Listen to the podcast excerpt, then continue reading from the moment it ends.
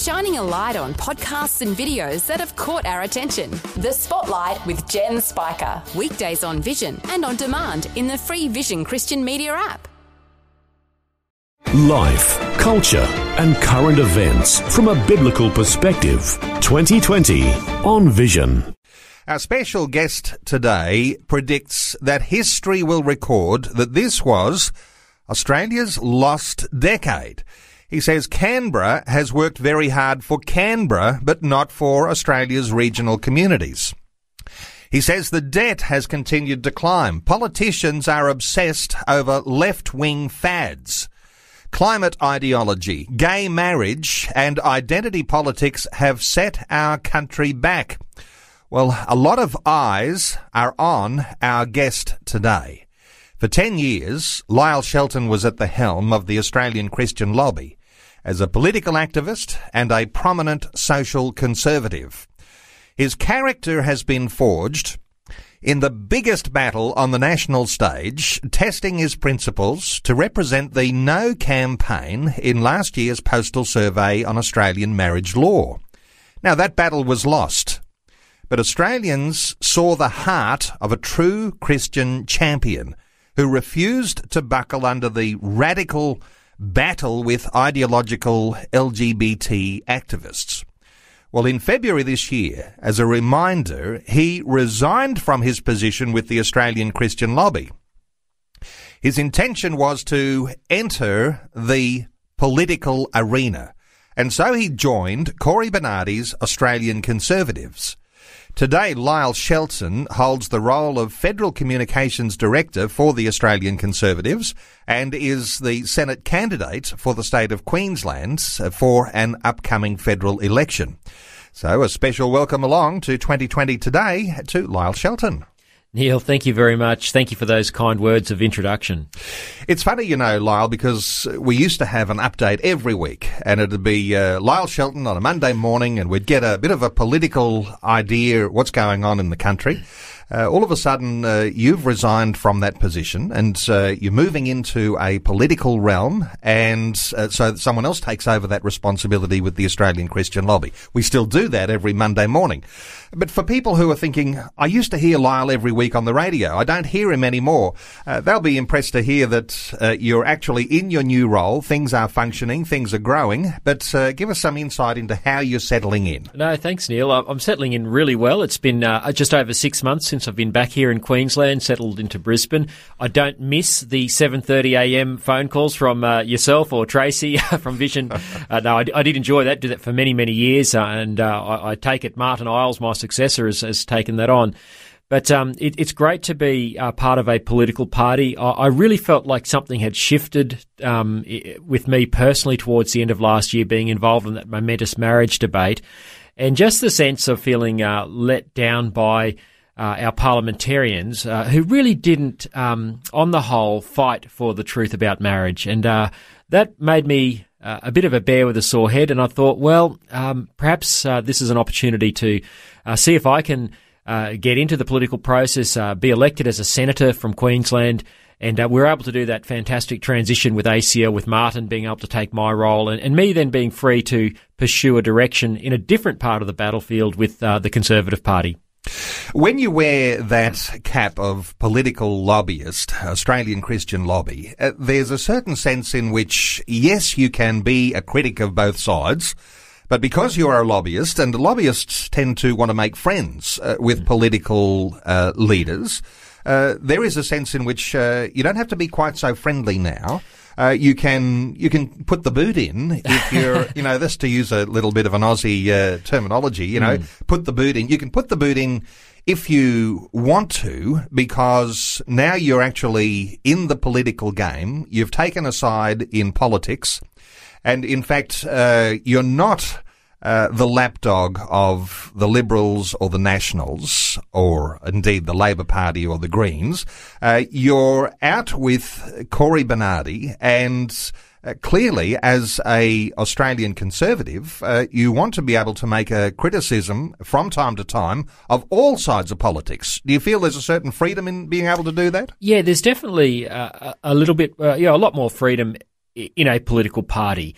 Um, look, it's really important that lobby groups like Australian Christian Lobby uh, maintain their non-partisan stance, and I know that's a core value of the organisation. It doesn't mean that uh, A C L is not critical of policy positions taken by either side, but uh, you're quite right. They do try to build bridges across both sides of politics, and that's really important. I love the work of A C L. We desperately need uh, its ongoing voice. Um, being in a political party, though, is a little different um, because we're actually seeking to to gain seats in the parliament, uh, in the Senate, and, and that means uh, engaging a little bit more acutely the battle Uh, for ideas and the battle for political control, really. Um, and this is all using the tools of democracy that are available to any citizen who wants to organise themselves in a in a political grouping like we have done at the Conservative Party. So so that's the difference. Um, advocacy groups like A C L are not seeking office. They're not seeking seats uh, in Parliament. Uh, we are, and therefore you, you can be a little bit more critical.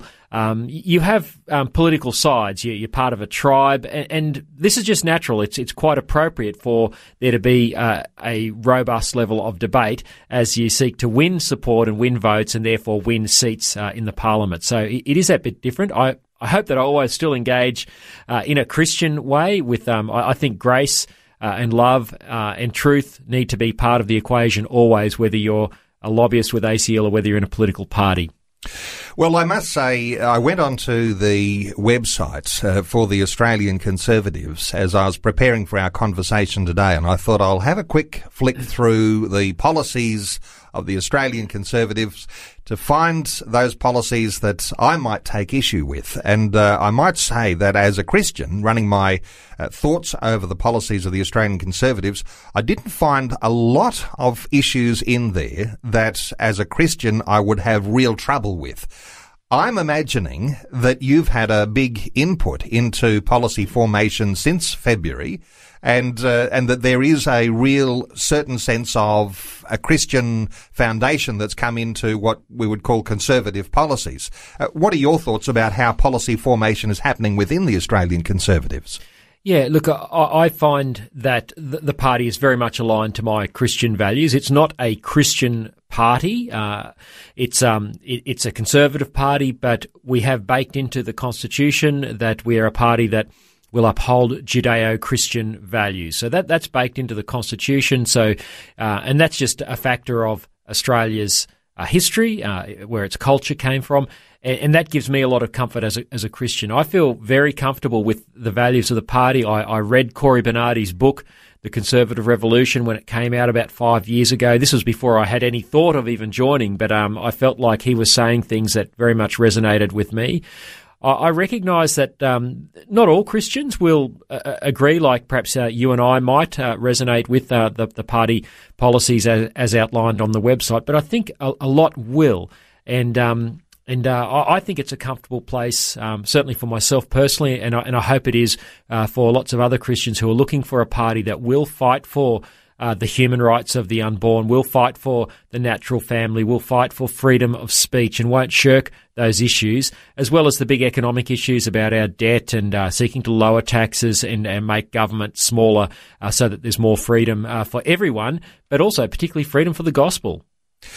I think every listener is going to appreciate the idea that when you have a political party, there needs to be some level of separation that doesn't align you with a particular denominational Uh, Christianity, but the idea that there is Christian influence and deep thought that's gone into the policy formation is what is going to resonate uh, with listeners.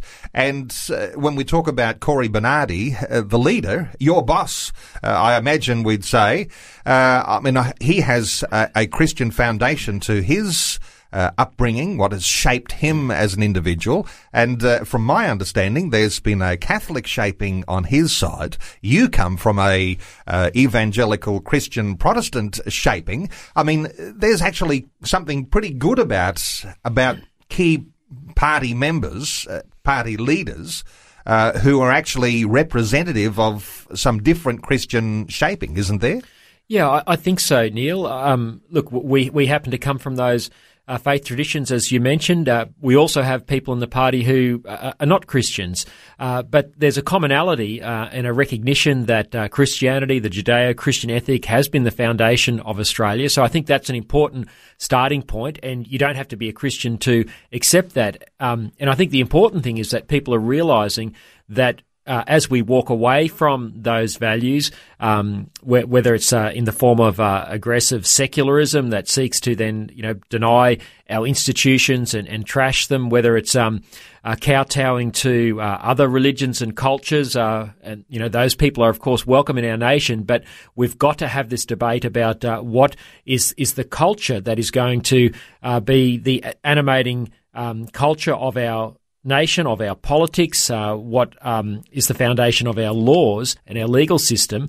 And I think that's where many of us realise that uh, we are eroding and chipping away at the Christian foundations of uh, the rule of law, which, you know, came from the Ten Commandments. Uh, uh, the Bible very much shaped our legal system, our our democratic process. And, and these things are very much under threat by secularists who are who are using political correctness to try and deny free speech, um, and through potential um Uh, kowtowing to religions like Islam, um, which which is incompatible with uh, freedom and democracy. So these are the challenges that we're facing as a society, and these are the sort of challenges that um, we find common cause uh, as as people of, of faith or of no faith uh, within the Conservative Party.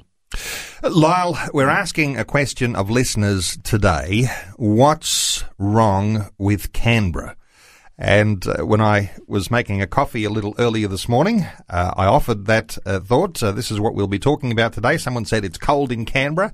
That's what's wrong with Canberra. But then uh, why is Canberra so cold when there's so much hot air coming from out of that Parliament House? Uh, but when we talk about what's wrong with Canberra, this is a very serious question, because uh, people who have a Christian ethic are trying to make sense of some of the decisions that get made out of Canberra.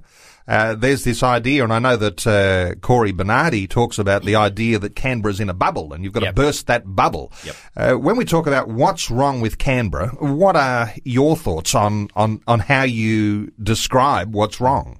Well, I, I think the first thing to say is Canberra as a city is a great city. Um, I, I think it was the right decision of our uh, founders to uh, place a a capital city in the inland that wasn't Sydney or Melbourne, uh, that's a, a neutral ground. And it's a beautiful place. Um, some of our great um, national institutions are there, the War Memorial, of course, the Parliament itself, uh, uh, the Australian Museum, National Gallery. All of these things are fantastic, and every school kid goes and visits Canberra, and it's a great reminder of who we are as a people.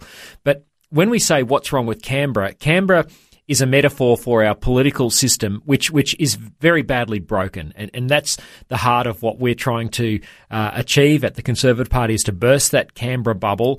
Uh, politicians have lost touch with reality. Um, it, it's like a big sort of boarding school down there, which is detached from the everyday lives of Australians. And this is why we've seen a situation where our, our debt is now out of control, because of the inability of politicians to focus on reality. Uh, you get crazy policies around uh, gender, and, you know, we've seen marriage redefined last year, again, because people drink the Kool-Aid down there of intellectual elites and think they're really smart and important if they go with these crazy green left social trends. Uh, and so this is why the bubble has got to be burst. We've got to bring some reality back into Canberra, and uh, that's why um, that's why we obviously believe we need to get Conservative senators elected who can be a voice for common sense uh, in that Canberra bubble. Drinking the Kool-Aid of the intellectuals, uh, when people are elected to our federal parliament and they then become the target of lobbyists. Now, you're a former lobbyist, and you've befriended politicians and you've shared your thoughts, your insights. You've tried to help to influence the, the way that they think. The Kool-Aid of the intellectuals, there's clearly a lot more lobbyists in Canberra than just the Australian Christian Lobby, uh, and this is the influence that comes upon the political thinking. Yeah, that's right. It, it does come from lobbyists. It comes through the media. Uh, it also comes, and, and I think this is the most powerful force, um, I, I would say the Greens political party and, and some of their crazy ideas, which, you know, ten years ago they would get up in the parliament and, and move motions of, of uh, notices of motion, you know, whether it's around um, same-sex marriage, whether it's around um, extreme uh, environmental policies, and people would just sort of ignore them. But no one took on their ideas. No one contested them uh, in a really sustained, uh, clear way. And so now all of a sudden we find ourselves with uh, good politicians, and many of the ones that I used to lobby, um, going along with the idea that a child's gender is fluid. You know, this is how we got the so-called Safe Schools program. It's now got a foothold in many states of Australia, and it came as a result of the Greens chipping away with crazy, unscientific, dangerous ideas about gender, about degendering marriage, and that, that's now affecting freedom of speech and freedom of religion, putting pressure uh, on Christians and ordinary Australians who believe the truth about that in ways that we've never seen before. Climate policy is, is another one, and, and I know some people might disagree with me on this, but you know, Australia produces one point three percent of the world's carbon dioxide emissions. Um, we're supposed to cut our one point three percent by twenty-six percent under the Paris Climate uh, Accord. Now, you know, the chief scientist, Alan Finkel, has said if we cut all of our one point three percent of emissions, it would make virtually no difference to the environment, uh, no difference to uh, trying to, quote, quote, save the planet. And yet we are enduring uh, incredibly high electricity prices and unreliable electricity. Now, why do I mention, you know, these two examples of, of gender uh, and uh, and energy? Uh, these are things that the Greens have driven over time and have now caused both sides of politics. Labor has capitulated to both of these crazy agendas, and a big chunk of the Liberal and National Party have capitulated. And this is what's causing our country to drift to the radical green left. And there aren't enough parliamentarians of courage who are willing to stand up and oppose this. Cory Bernardi did for ten years in the Liberal Party and found that he was banging his head against a brick wall. This is why Uh, he's formed the Conservative Party. This is why we're trying to get some senators in there to try and bring some common sense back to the place. Life, culture and current events from a biblical perspective. twenty twenty on Vision. Our talkback line open one eight hundred three one six three one six. What's wrong with Canberra? Our special guest this hour is Lyle Shelton. Uh, these days he's moved from being political activist and prominent social conservative lobbyist with the Australian Christian Lobby. Uh, these days uh, he has a role in the Australian Conservatives. He, in fact, is the National Communications Director for the Australian Conservatives. We're taking calls on one eight hundred three one six three one six. Uh, let's hear from Peter in Glenora in New South Wales. Hello, Peter. Welcome along. Yes, thanks, Neil. Thanks, and um, hello, Lyle. Um, Lyle, I just want to, first of all, thank you for um, the wonderful job you did as C E O of um, Australian Christian Lobby, and, and what a champion you were in uh, being our leader in the same-sex marriage debate. Oh, thank, thank you, Peter. Um, look, I, I really appreciate that. Um, I, I just want to say um, that Uh, I was part of a, an amazing team of, of people, and um, yes, I had the privilege of of uh, being a leader in that movement and with A C L, but uh, I do want to pay tribute to the incredible team that were with me, and uh, we've been through a big battle, and I think we'll all uh, feel like we are comrades in arms for the rest of our lives as a, as a result of fighting that, but um, I, I just happen to be the vis- visual representation of a lot of other people's very hard work. Peter, do you have a perspective on what you think is wrong with Canberra? Um, well, there's so much wrong with it. Uh, um, you know, the Labor Party is, you might as well call it the Satanic Party. Um, you know, I just, there's so much wrong with it. Um, but, and lots of the uh, Liberal um, politicians are very disappointing in, in the way they have um, gone down that uh, left-wing side. They're supposed to be a right-wing party, but, but they're... Um, almost all the, way, all the way to the left, most of them. But, look, I've just got a couple of quick questions. Um, firstly, I wanted to know, with the Conservative Party, where your preferences would go to in the next federal election. That's the first question. And second question is, I'll either be voting for the Conservative Party or the Christian Democratic Party. And, uh, Lyle, I just wanted to know if why should I vote Conservative Party instead of the Christian Democratic Party? Let's have a yeah. quick response. Lyle, uh, good, good questions there. Yeah, the, the first question relating to preferences, Peter, um, our, our preferences will, uh, on the whole, go to the coalition, to the Liberal and National parties. We're not here to try and wreck uh, the Conservative side of politics. We're not here to try and keep uh, the Liberal National coalition out of government. Um, so that's a really important point. Other Conservative minor parties have preferenced against the Conservatives, most notably here in Queensland, where Pauline Hanson uh, delivered victory to the Palaszczuk Labor government uh, and, and uh, her deputy Tra- Jackie Trad, who are now introducing uh, abortion and euthanasia laws. So, so that was a, a big own goal kicked by, you know, a supposed Conservative party. So we won't do that. Um, with regard to, you know, us or the, the C D P, again, with the preferential system of voting, um, you can safely vote for, you know, us first or, or the C D P first and then vote for the, the um, Liberal or National parties. It really does come down to your preference. Uh, but voting for uh, a minor party first in, in the Senate um, does really give the opportunity to, to send uh, common sense senators uh, to uh, Canberra. And uh, you've got Sophie York, um, uh, my good friend, who's running as our lead Senate candidate in New South Wales there. And I would, you know, highly commend Uh, her as someone you might want to consider. I'm not sure who the C D P is putting up. Um, I know Fred Nile and, and that they do a great job. Uh, I imagine they'll be running a Senate candidate as well. So, so really it comes down to who you feel most uh, confident with. But I, I would suggest that um, that uh, the, the Conservative Party and Sophie York in New South Wales have the best chance of the two. And uh, it really comes down to who, who do you think's got the best chance of getting in and, and throwing your weight behind them. And, and you know, I'd, I'd humbly suggest it, it's the Conservative Party. Thank you so much to Peter. Let's take another call, and you can be part of our conversation, one eight hundred three one six three one six. Rob is on the Gold Coast in Queensland. Hello, Rob. Welcome along. Yes, good morning, Neil. Good morning, Lyle. Good morning. Rob, what are your Thanks thoughts? Thanks for having me. Look, I just wanted to make a couple of quick comments, um, largely as by way of encouragement to Lyle and to the party. Uh, I've been um, an evangelical Christian for about forty-four years, or roughly two-thirds of my life. Um, last year, around the middle of last year, about twelve months ago, I joined Australian Conservatives. Well done. Uh, I had never been a member of a political party in my life, never expected to be, and um, but as I became uh, acquainted with the party, I read Cory's book. Uh, I read Cory's book actually after I joined, but I started to become familiar with the party in the first half of last year, and I thought, this is a lay-down misère.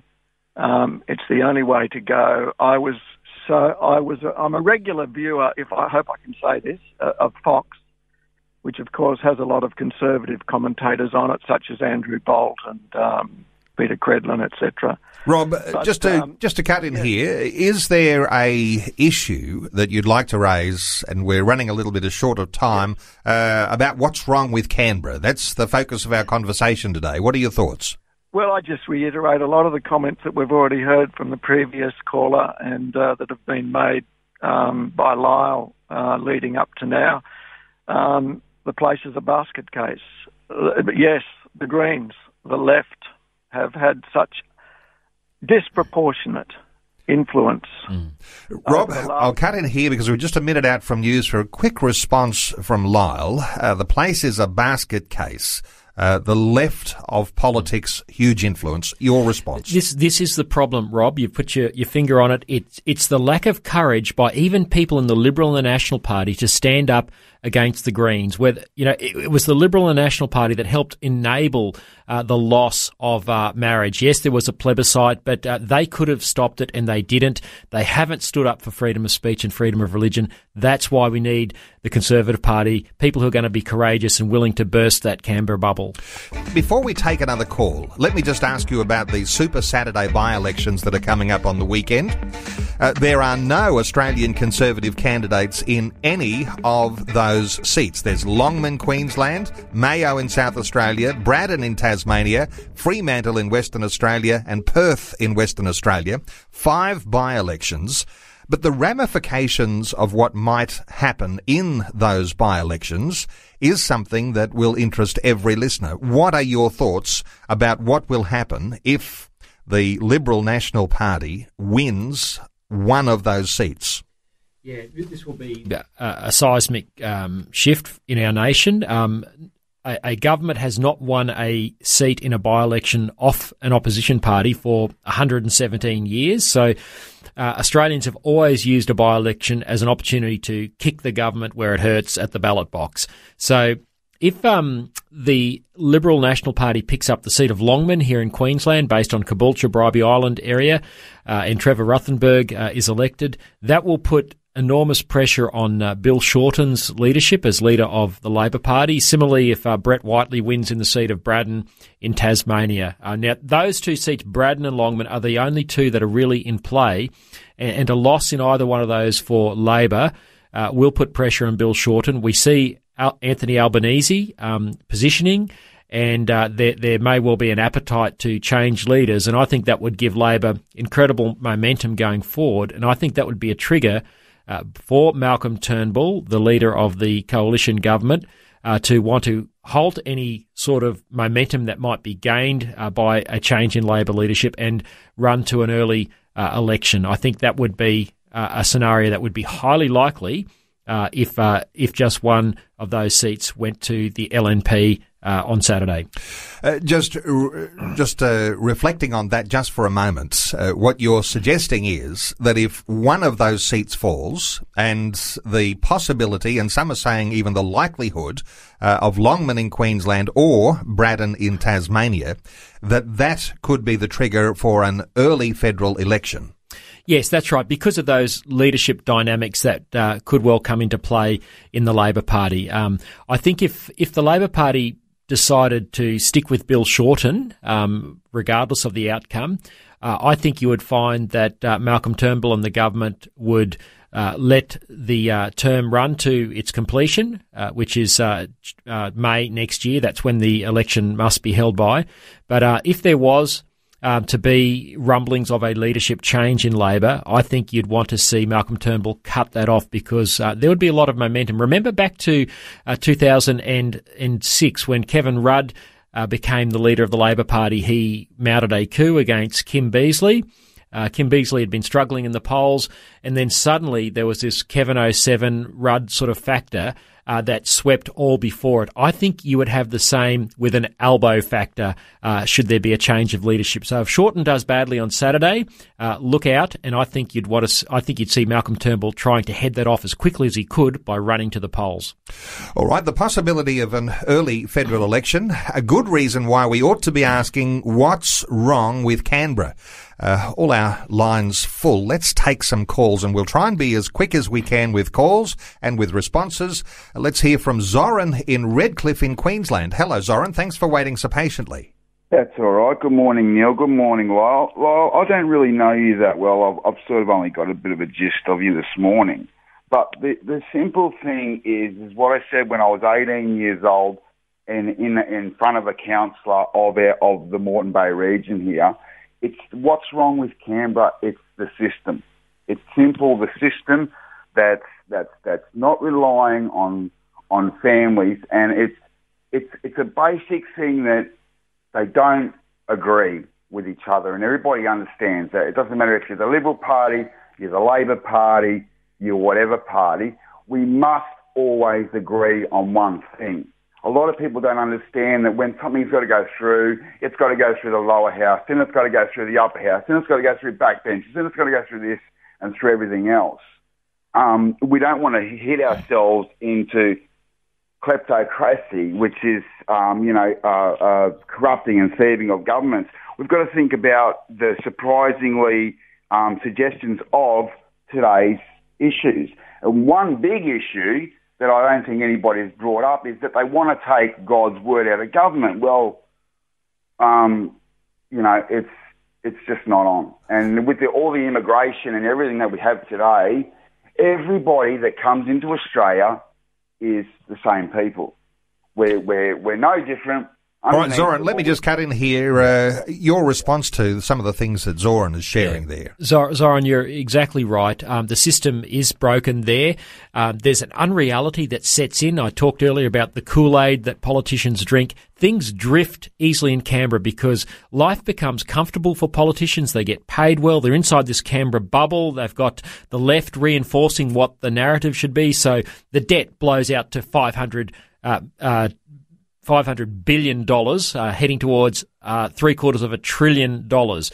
Um, y- you walk away from basic principles. You mentioned family. You know, we somehow, you know, only Canberra could give us the idea that marriage could, you know, be redefined. Only Canberra could give us the idea that gender is fluid and that we should teach that to our children. You know, only only a broken political system could give us the idea that uh, we shouldn't use coal for generating uh, baseload power and, and using the competitive advantage that this country has because of its natural resources to ensure that we have uh, affordable and cheap and reliable electricity. So the system is incapable, has proven itself incapable of dealing with these very basic issues because of the Canberra bubble and because politicians don't have the courage to buck these prevailing green left trends.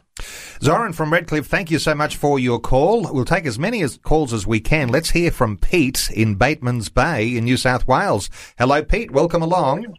Thank you. How are you? Very well, Pete. Uh, very quickly, what's your what are your very concerns? Very quickly, yep. Look, uh, I've read an article in one of the spreadsheets about two years ago that probably comes to the hub of all this, and that was that Gramsci, um, a Marxist, in nineteen thirty, tried to sell his Marxism to the American workers, and they wouldn't take it up. And he couldn't understand why. And the reason was that the, the American worker knew they'd go broke, that, that they, if they got rid of all their churches and all of their institutions and all their big business, they would starve to death. He couldn't sell it to the workers of America, but he was able to sell it to the intellectuals in Europe, who fled Europe before the start of the war and went to America. This article went on to say then they've since infiltrated all of the high places of learning, all of the media, all of the bureaucracy, all of the public service. And we see that reflected now in our universities and in our media. And I think Canberra has just has just fallen for the lie. Yep. Uh, good thoughts, Pete.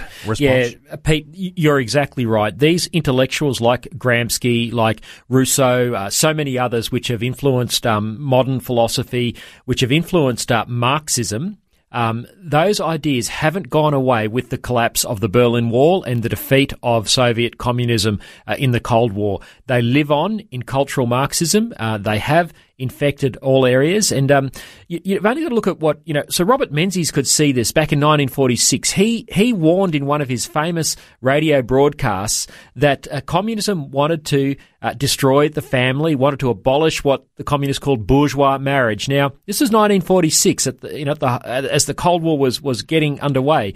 Well, they lost the Cold War, but what are they still trying to do? Uh, abolish the family, abolish uh, marriage. Um, that they are seeking to control Uh, the global economy through socialism. That's what essentially the climate policy uh, does, um, uh, bigger government. All of these ideas are right through uh, right through Canberra, through all the political institutions, the media, and of course our universities, which are hostile uh, to uh, a Western uh, civilization approach. It's embraced cultural Marxism. So, so Peter, you are dead right, and this is the problem, and not enough politicians have the courage to stand up to it.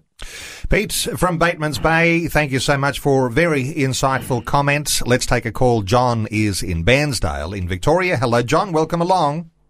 Good. Uh, there's nothing wrong with Canberra per se, but it's just full of weak, lazy, fat, overpaid, nitpicking politicians who can't see past the next election. They have sold this country, this greatest country in the world, and they've sold it down the tube.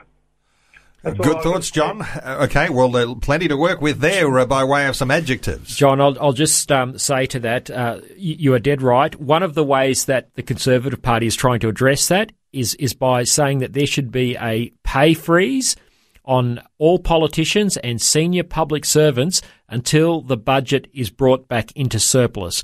Uh, now, I don't see anyone adopting that apart from the Conservative Party, but that's the sort of reality check and tough love that's needed to try and bring reality back to Canberra. John from Bairnsdale, thank you so much for your call. Our talkback line is open, one eight hundred three one six three one six. You might have your own thoughts on what's wrong with Canberra.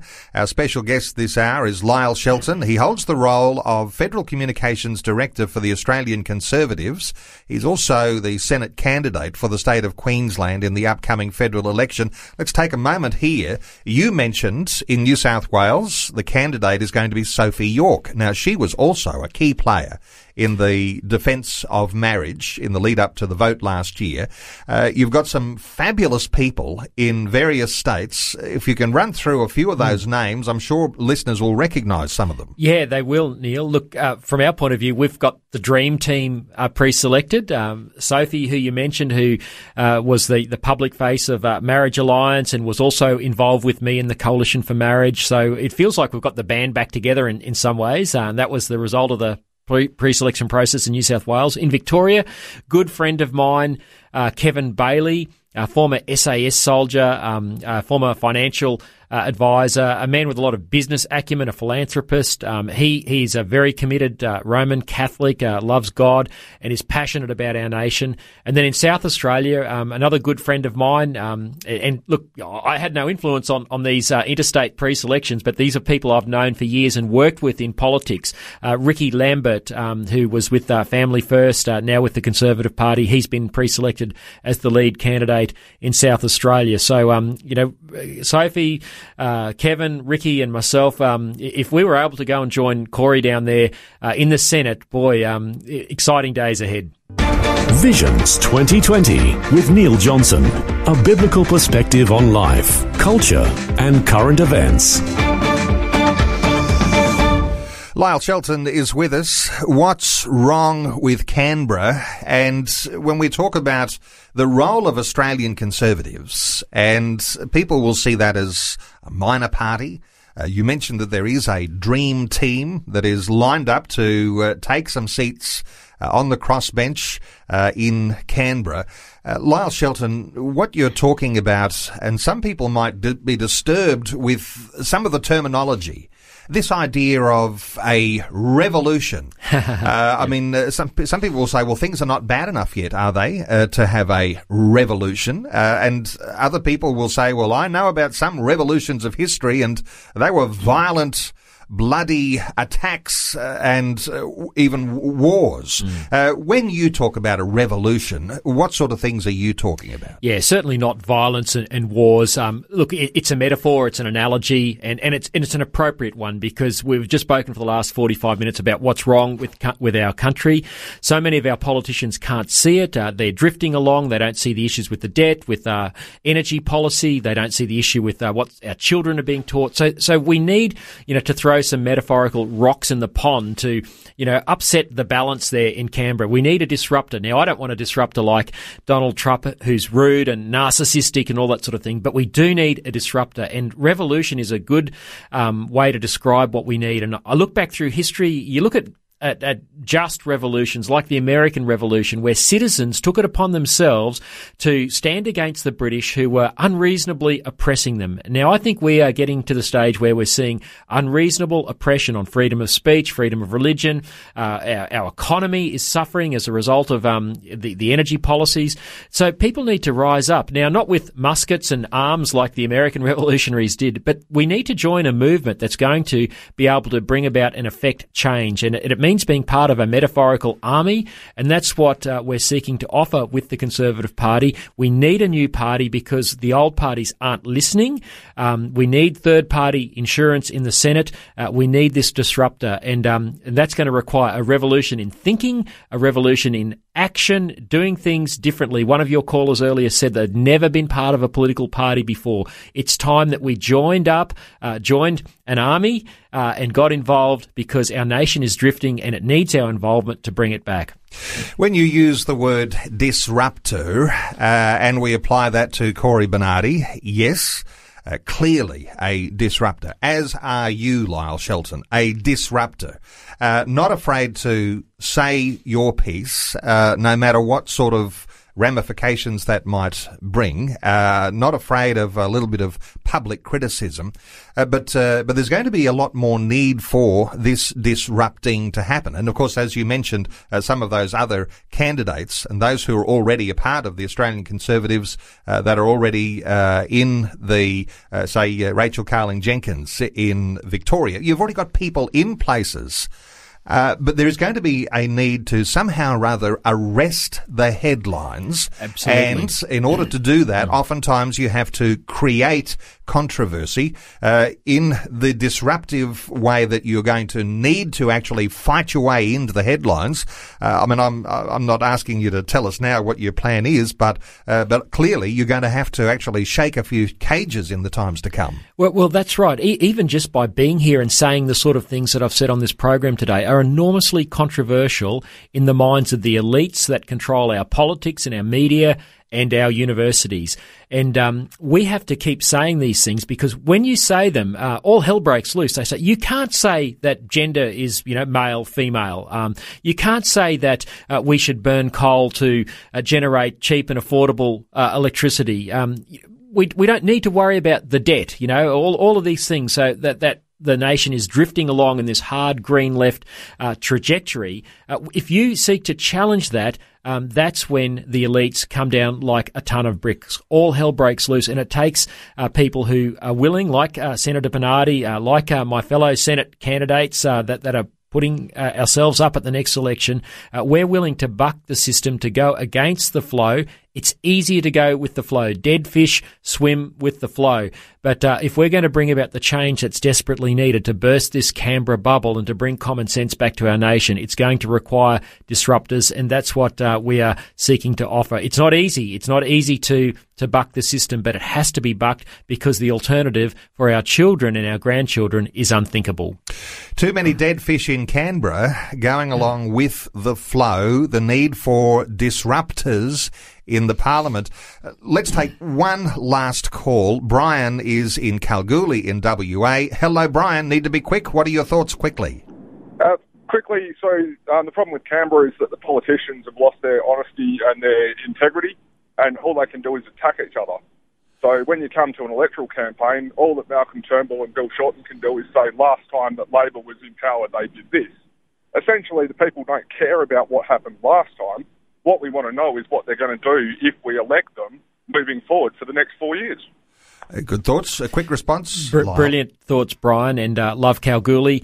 Um, th- this is the problem. No one uh, is articulating a vision for our nation. Uh, and if you take energy policy, uh, it's a classic example. Um, everyone is, is just got shades of this uh, national energy guarantee, cutting emissions, but no one can tell us how we're going to keep the lights on, how we're going to keep electricity affordable. No one has a vision for uh, ensuring that we weed out uh, harmful gender ideology from our schools. Um, and it, it's just status quo politics all the time, and that's why uh, we want to be there in the Senate, because either Bill Shorten or Malcolm Turnbull will form government.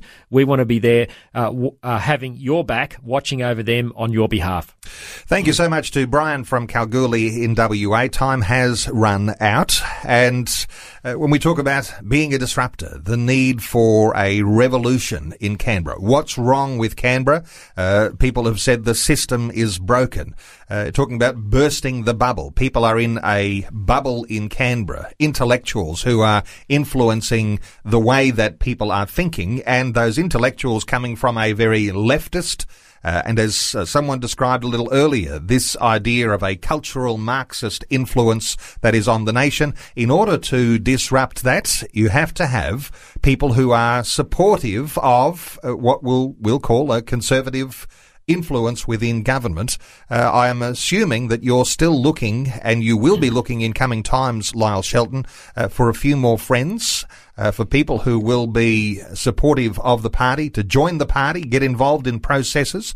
Uh, I imagine the connection point is going to be the website, uh, conservatives dot org dot a u. What's your encouragement to people to uh, to get in line with uh, with policies that will support a Christian ethic? Yeah, look, um, a Christian conservative ethic, as we've talked about, um, I'd encourage people to have a look at the website, to, to join this movement. It is gathering momentum. It's exciting. Uh, we've got our first ever Queensland conference on in a couple of weeks. It's for members only.